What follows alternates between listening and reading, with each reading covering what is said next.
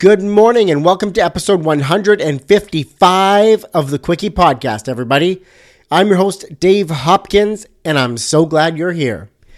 Before I introduce today's guest, I have to let you know today is the last day that we are accepting founding members for Print Design Academy. That's printdesignacademy.com and it is a online education platform as well as a membership community for like-minded graphic designers and illustrators and other creatives all wanting to become experts at print design screen print letterpress offset print all kinds of print we're going to teach you how to become experts at it. We're going to give you the tools that you need to go out and sell your customer on why it makes sense to print something, why it makes sense to add an emboss, why you should add a foil to this. And we're going to provide you with the hard copy tools that you need to show them what that would be like. We're going to be very active in the membership community. We have Print Design Academy professors who will be there to answer your questions. We'll have weekly live question and answers on Print Design Academy. It is going to be rad. This is your last chance to get in. As a freelance designer, as an in house designer, whatever you are pursuing, whichever direction, Print Design Academy will have something for you. It's going to be amazing. Head to printdesignacademy.com. After today, the doors are closing and we are not accepting any more founding members. And it is closed until 2020, sort of mid thinking spring or maybe even summer 2020. So it's going to be a long time before you're able to get back in. Don't miss it. Head to printdesignacademy.com. Today's guest is Flora Gordon from Flora Gordon Design in Vancouver, BC. She is an art director and intuitive graphic designer. During this episode, we talk about her transition to full time freelance, which was about 10 years ago. Talk about her creative childhood and creativity being really encouraged. And that there was one teacher at art school that helped her sort of shape her portfolio and to pursue that creative direction.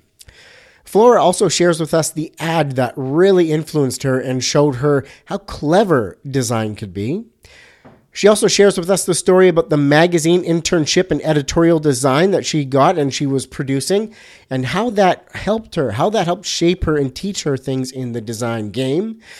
We also talk about the struggle that she faced while trying to find the right fit in the design world and how she kind of got through and navigated that.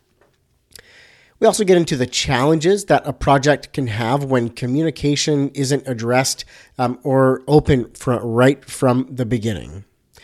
We also get into her intuitive design process. We break that down and what that is.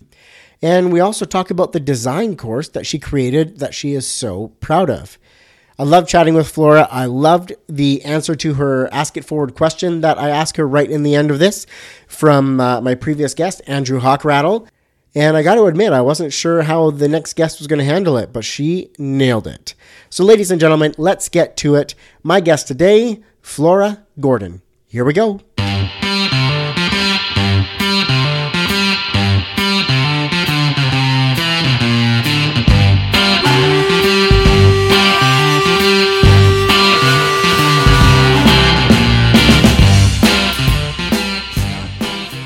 Welcome to the Quickie Podcast, the daily interview show where we talk to graphic designers about their journey to the creative field.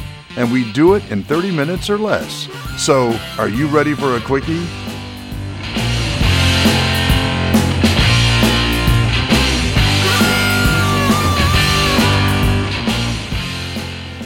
Good morning, Flora. How are you?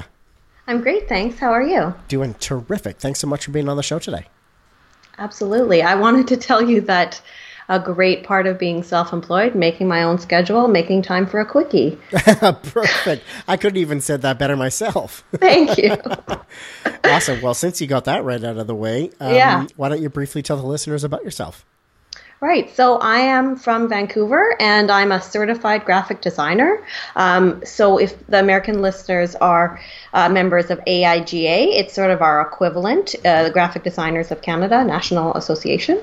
And uh, I went to Emily Carr University and studied communication design. And uh, I am self employed. I have done the sort of corporate in-house designer thing. I have done the specialized agency role, and uh, I now serve clients mostly in the healthcare sector or related to healthcare. A lot of nonprofits. Okay. And with custom design, a lot of art direction and developing a look and feel for campaigns and branding. Very cool. So you're working under Flora Gordon Design right now, correct? Right, yeah. Perfect. So how long have you been working under that for? Uh, I think about 13 years, but that means I started when I was in, school or more than then. Okay, I'm not doing math here. But um, yeah, when I was in school, I started taking commissions, and I always had that in the background while I was while I was doing graphic design jobs in a nine to five basis. Gotcha. Always So, doing, yeah. so you were doing the you know the, your studio and agency thing while still freelancing as well.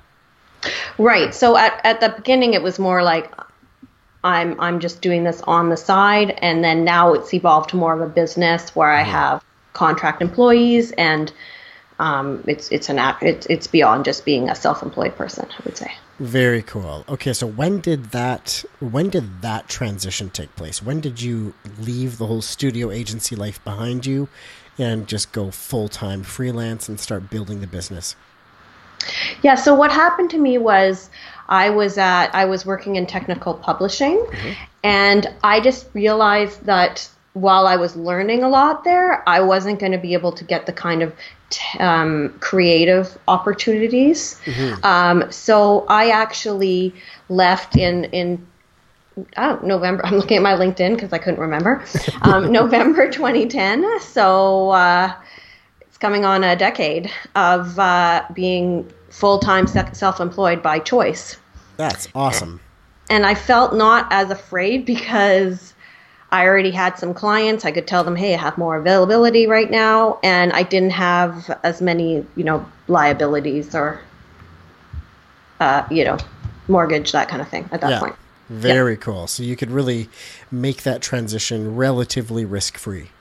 Absolutely. Exactly. Su- such a blessing, you know, to be able to Yeah. do that with it. So I want to dive back a little bit further than the design stuff, Flora, and I want to chat Yeah. about your childhood a little bit. And I want to hear if you feel that you had a creative childhood that led you in this career path.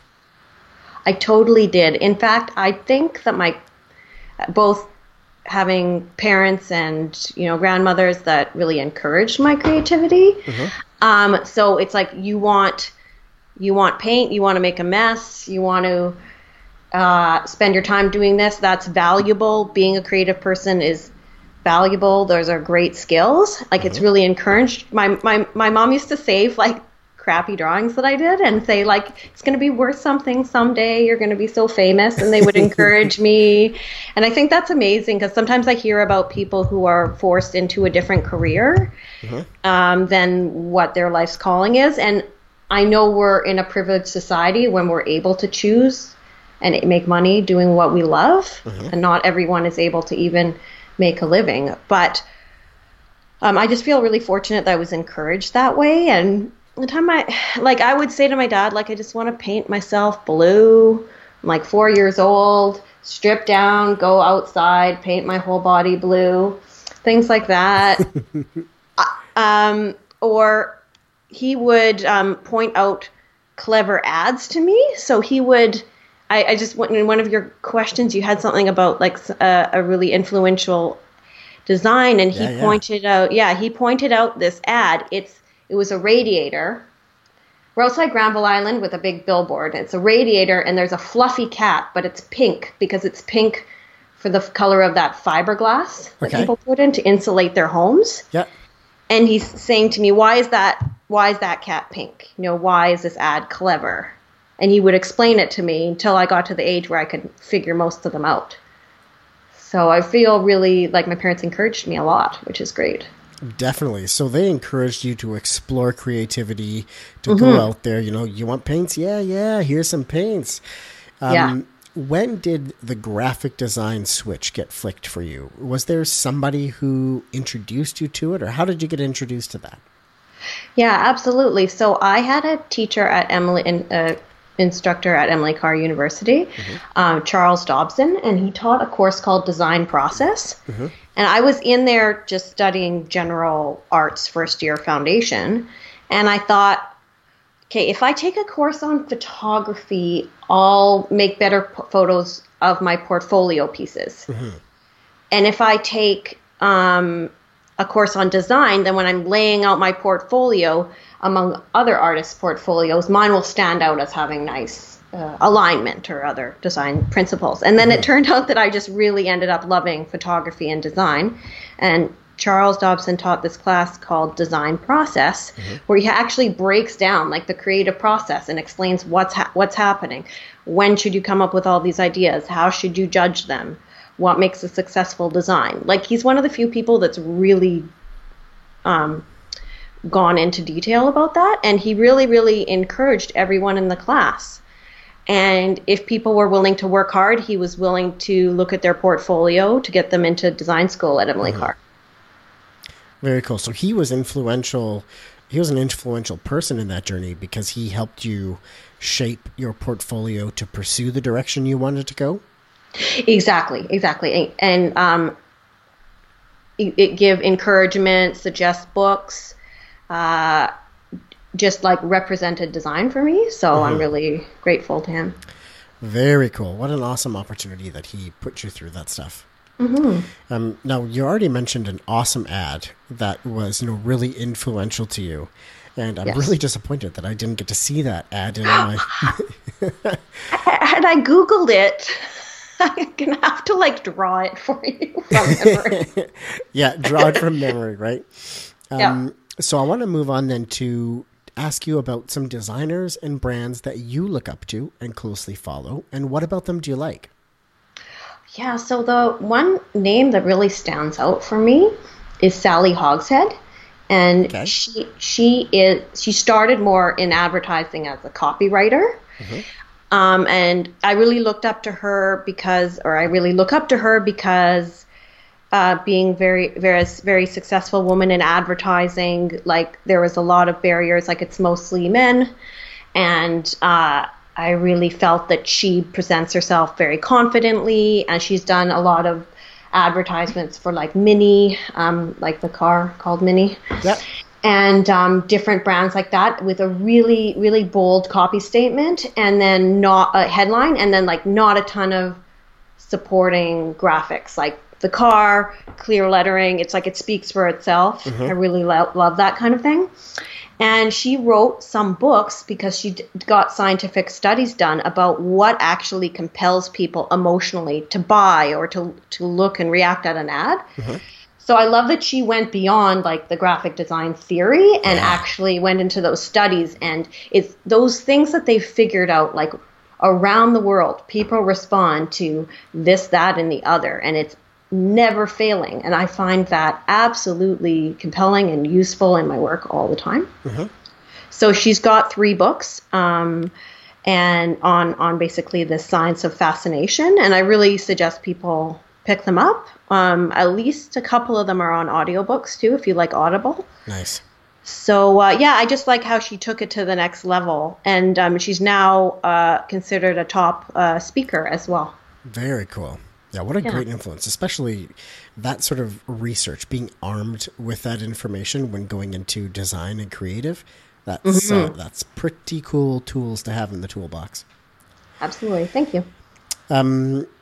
I want to ask now about print and packaging and how you have utilized print in your design career. Um, any stories around print or packaging you could share? Yeah, I mean, print's been huge for me, and it's. I just want to do a little backtrack here to say when I finished university, like I didn't. When I was, I should have taken more classes on interactive. And learned like what is a website and how do you well not what is a website but what is a website built from and how does it work and I didn't I didn't take that kind of thing and I mean now it would be mobile and things like that but I actually focused more on art direction and typography and learning to take really awesome photos. Yeah. And everyone said to me that I would be out on the street. And they said, uh, if you can't do websites, you can't make a web, you, you can't make a an agency that would survive. And it was like when you come out of school, it's, it's sort of expected that you have all the skills yourself. Mm-hmm.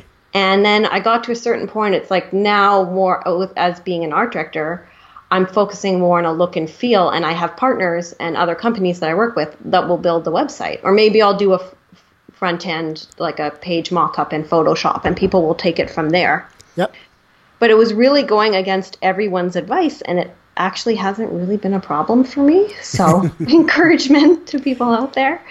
Uh, there weren't as many things to easily help you build a website like now we've got Wix or Squarespace or these the things. Tools, yeah. Yeah. But so for me, print was where I really what I really sunk my teeth into. I worked for mm-hmm. Vancouver Magazine as a as an intern and got to put out help put out advertisements that I designed and whole advertorial sections in Western Living and Vancouver Magazine. So when I went to interviews, I had these physical magazines that looked so impressive because they do such a lovely job there, right? So yep.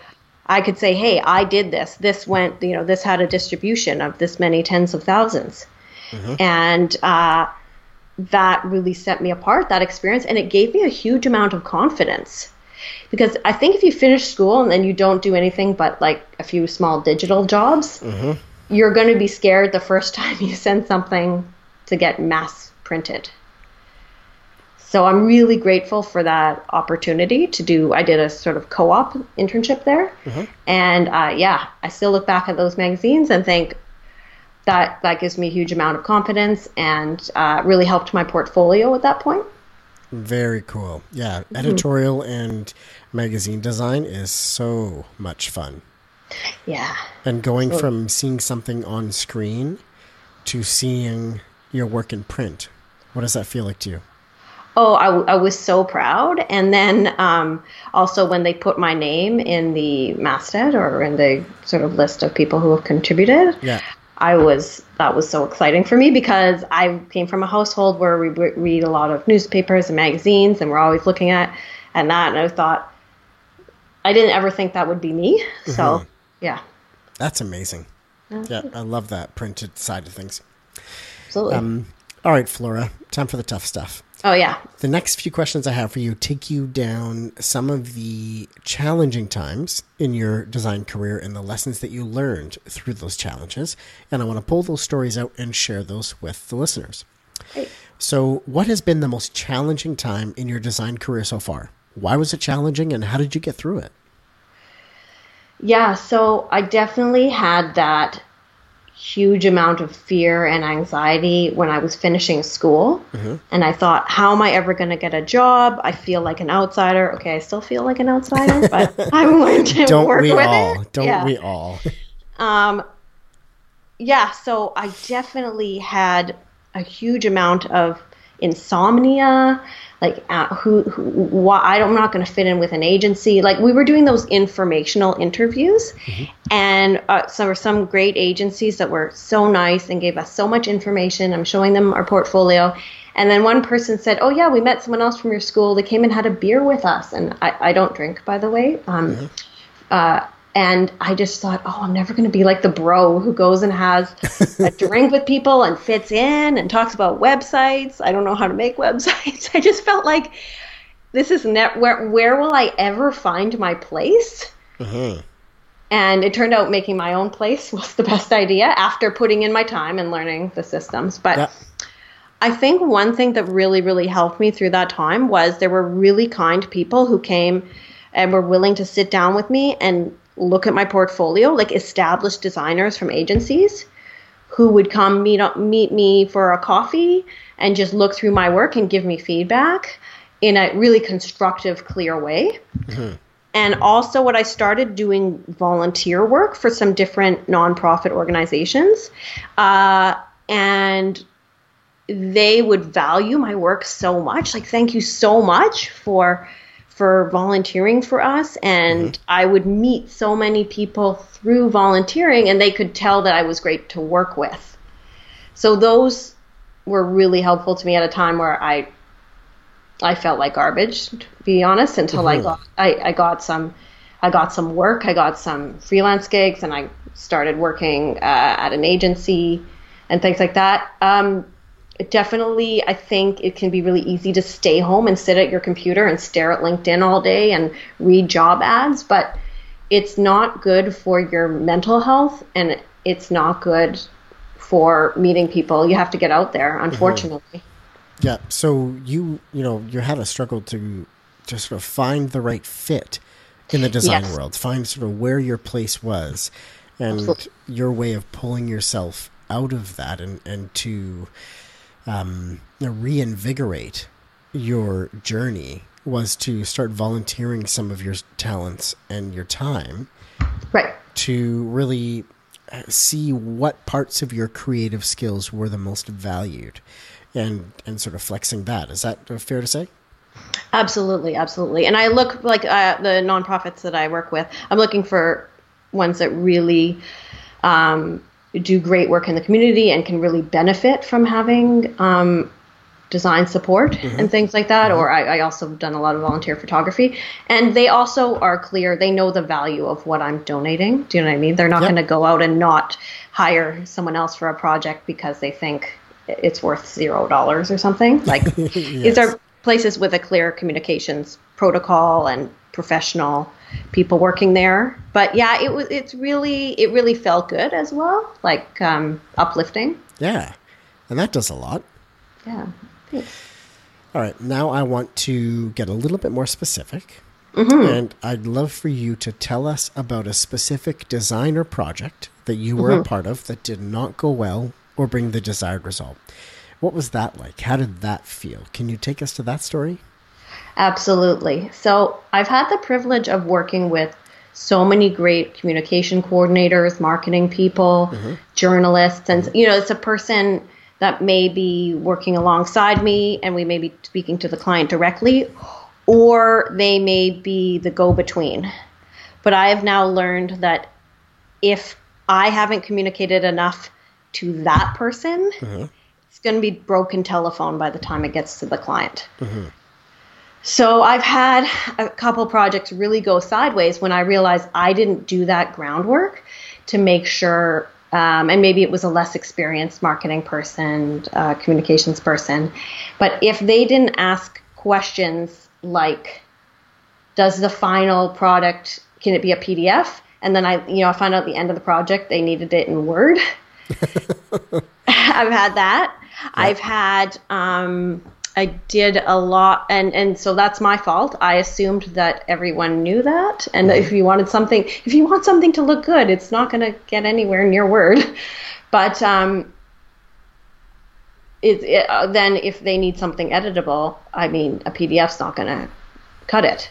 Mm-hmm. So, but I also had a situation where I was designing a logo for a client and they basically uh, i had a person in between me she's a great marketing person but i didn't get the chance to speak directly to the client and the mm-hmm. client was like i sent a bunch of different drafts you know when you just do a bunch of different designs and he thought one of the drafts looks similar to something he had seen online and you know what it's quite possible mm-hmm. like it happens but it's a lot of stuff out a, there yeah, and it was just a draft. It was nothing published. No one's going to see it except him.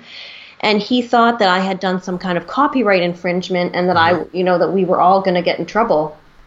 And he was legitimately afraid. And I was like, this is this isn't on anything yet. Like this is really a draft, and I can cut, you know, option number three. Yeah.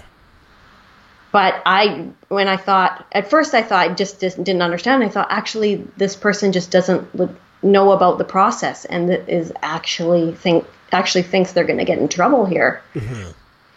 So um, that's a situation where now it's really rare that I'll do a logo without speaking directly to the people who are getting it. For sure, there's so much value in that direct communication because it's very rare that exactly the the tone, the words, the description that the customer end paying customer who you're doing the work for, you know, it's it's very rare that that information is exactly transferred along one to two more people further down the line. Absolutely. You know, there's so much value in that direct face to face, you know, sorting things out and going through things, right? Absolutely. Hundred percent. Um, Flora, what is something that you're struggling with in your design career right now? So something, yeah, something that I'm trying to figure out right now is I'm rebranding my company. I'm trying to learn what can I delegate and what do I have to do myself. What could a junior designer or a associate designer do? Uh, what could an admin person do in my day to make my my time more efficient and things like that? And then also, um, I'm sort of launching a new part of my company where I want to actually show who I really am after hiding it for a while. Yeah, and it's something that I call intuitive branding. Cool. So I'm using my sort of uh, insight as an intuitive person uh, for clients who want that angle in on their branding. Cool. And it's a little scary because it sort of feels like coming out about, hey, I meet people who are really not going to like that. And they're, I'm perfectly capable of doing the super corporate project for them. But I do also meet clients who are aware of intuitive work and the power of that side of things and uh, ready to um, meet that kind of client who wants uh, some skills I, I call them skills that are not earth based Yeah. in in their project so yeah Super cool. Um, can you tell me a little bit about that intuitive design process? I mean, don't give away your trade secrets or anything. Yes. No but trade like, give me the give me the elevator story on that. Right. Okay. So uh, I know a lot of agencies promote a real design process where it's sort of like I've performed surgery. I'm this. You would want the surgeon that's performed the surgery on zillions of people and mm-hmm. has an exact method and wrote the book about it. And that's totally cool and great, and I love it, and I'm a super fan of their work. Mm-hmm. But how it happens with me is if someone wants a more intuitive design process, it's, it's less like sitting down and saying, like, learning about them. Here are my packages. Do you want this branding package? Do you want this branding package? And here are your typical outcomes. I don't know what those outcomes are going to be. It's going to be more than people expect. Uh, recently quoted on a logo. Then I called the client and said, You're going to get something different. Are you cool with it? And they are because they worked with me before and they know. So I ended up writing seven taglines for them and making them a word mark and a series of custom illustrations. And I think that's going to serve them better than sort of a sort of combination mark logo that's got a symbol in it. So it's for people um, who are looking to uncover and show who they really are in their brand. Um, they, it's, uh, yeah, I mean, it can be a little bit hard to describe. Uh, I do meet people and immediately have strong thoughts about which direction to go, but the actual outcomes, it's a little bit more of a journey and less something that you could have. Week two, you're going to receive black and white mock ups. And week three, we're going to narrow it down to this many and add color. It's, it's not that. It's, uh, just discovering what people really need and um, using tools like empathic uh, into empathic tools that's um, being able to sense and feel and take on people's emotions. So i'll do that. I'll, I'll think about their core customer. Like what are they really feeling? What are they really needing? Like what are we what are they really going after? And how are the communication materials whatever we develop going to like speak to them and their heart and really address what they're after That is fascinating, and I am somewhat familiar with sort of the intuitive um, world and the you know the empath world. My wife is very much an empath and feels a lot of what everybody feels, um, and actually is running a business for intuitive um, sort of health and wellness. oh cool Right. So, um, yeah, you would totally dig it. So check out Victoria um, Intuitive Wellness on Instagram, Victoria underscore Intuitive Wellness, and sort of check out what she's got cooking. But uh, you and her are very, very aligned. I can tell already. amazing because I definitely already follow her on Instagram and You actually already follow her? All the I do. I do. Are you serious? That's hilarious. I'm serious. But this is the kind of thing that happens to me all day, every day, Yeah. with these sort of happy accidents. So Yeah. That's that is incredible. awesome. That's incredible. Yeah. Okay. Um, I want to now turn the bus around for you, and I want you to Oh, yeah. tell us about a project that you have been a part of that you are the most proud of, one that just makes your heart sing. Absolutely. So, um, I wrote a course for Simon Fraser University. It's an online course. It's in their plain language certificate program, and it is a course on accessible graphic design. It's called Plain Graphics and Design. Okay. And the plain part is plain language is language that is is is writing that is totally clear and intended for its audience. Mm-hmm. So if you've got a bunch of engineers, they want a bunch of acronyms, they want a writing a particular technical style of way and that's going to be what they're most comfortable reading. If you have people who are new to English or have cognit or or you have another group of people who have cognitive challenges. Um, they're going to both need writing specifically for them. Um, also, like things about healthcare, um, election material, information we all have the right to know.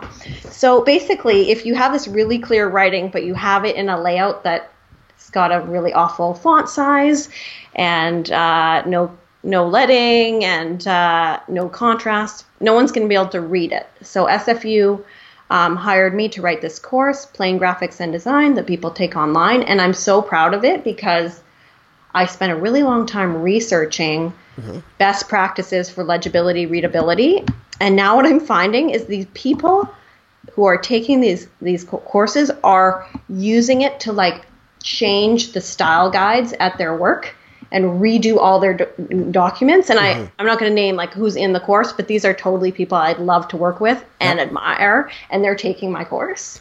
That's incredible. Wow, yeah. And so I'm and I've had the privilege of sitting with groups of people with different accessibility needs. For instance, I've worked with a group of people who do leadership activities and they're people who are actually living with dementia. Mm-hmm. I've had the chance to meet with them and show them different designs and say what res- what makes sense to you, what resonates with you, what do you think someone else with barriers to cognition could understand? And that's the kind of information like it's like gold. And it, just the opportunity to get that has been amazing and incorporate that into my work. So uh, yeah it's been great. I've also been able to speak about accessibility uh, and graphic design at a couple editors canada conferences so it's another area i'm super passionate about making clear uh, information for people and um, promoting these design best practices for uh, for readability, legibility, and uh, helping people understand and act. What a cool project to be a part of. Oh, thank you. To create that sort of a design course, and not mm-hmm. only to create it and the joy and the good feelings that come with that, mm-hmm. but being, um, you know, having people that you look up to and would love to work with take the course. What a fulfilling feeling. Oh, thank you. Yeah, it's been it's been awesome. And one thing I worked on really hard was to make an assignment that is actually relevant to them in their current work. Because the mm-hmm. people taking the courses in continuing studies, they have they mostly have full time jobs or they're caregiving, they have kids. Yep. So I want to make something they're going to use. I don't want to. No, it's not not a make work project. Definitely. So yeah. Very cool. Well, Flora, you've reached the point of the show for the Ask It Forward question. It's where I have a question for you for my last guest, Nice. and you get the opportunity to ask a question of the next guest. I'm not going to tell you who they are, but you can ask them Okay. anything. Cool. Okay, so I'm not going to give any context to this. Okay. I'm just going to come out and ask it.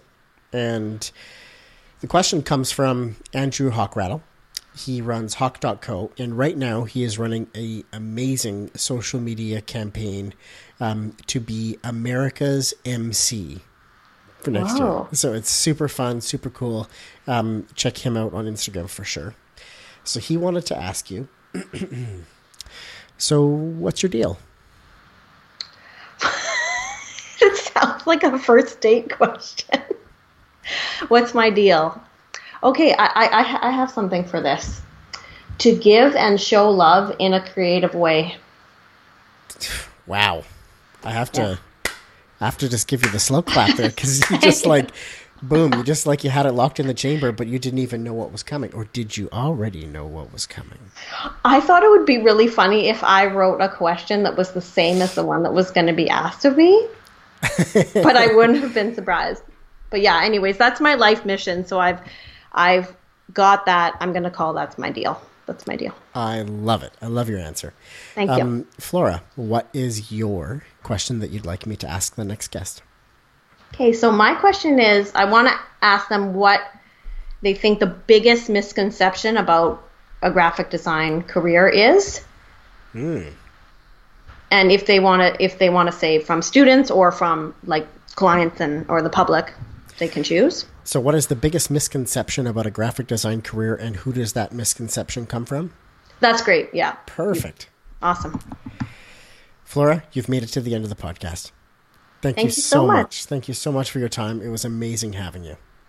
I really appreciate it and loved all the questions and thank you so much. All right. Thank you so much for listening to today's episode. I really appreciate your time. That's it for this week. I will be back again on Monday, so we'll see you then.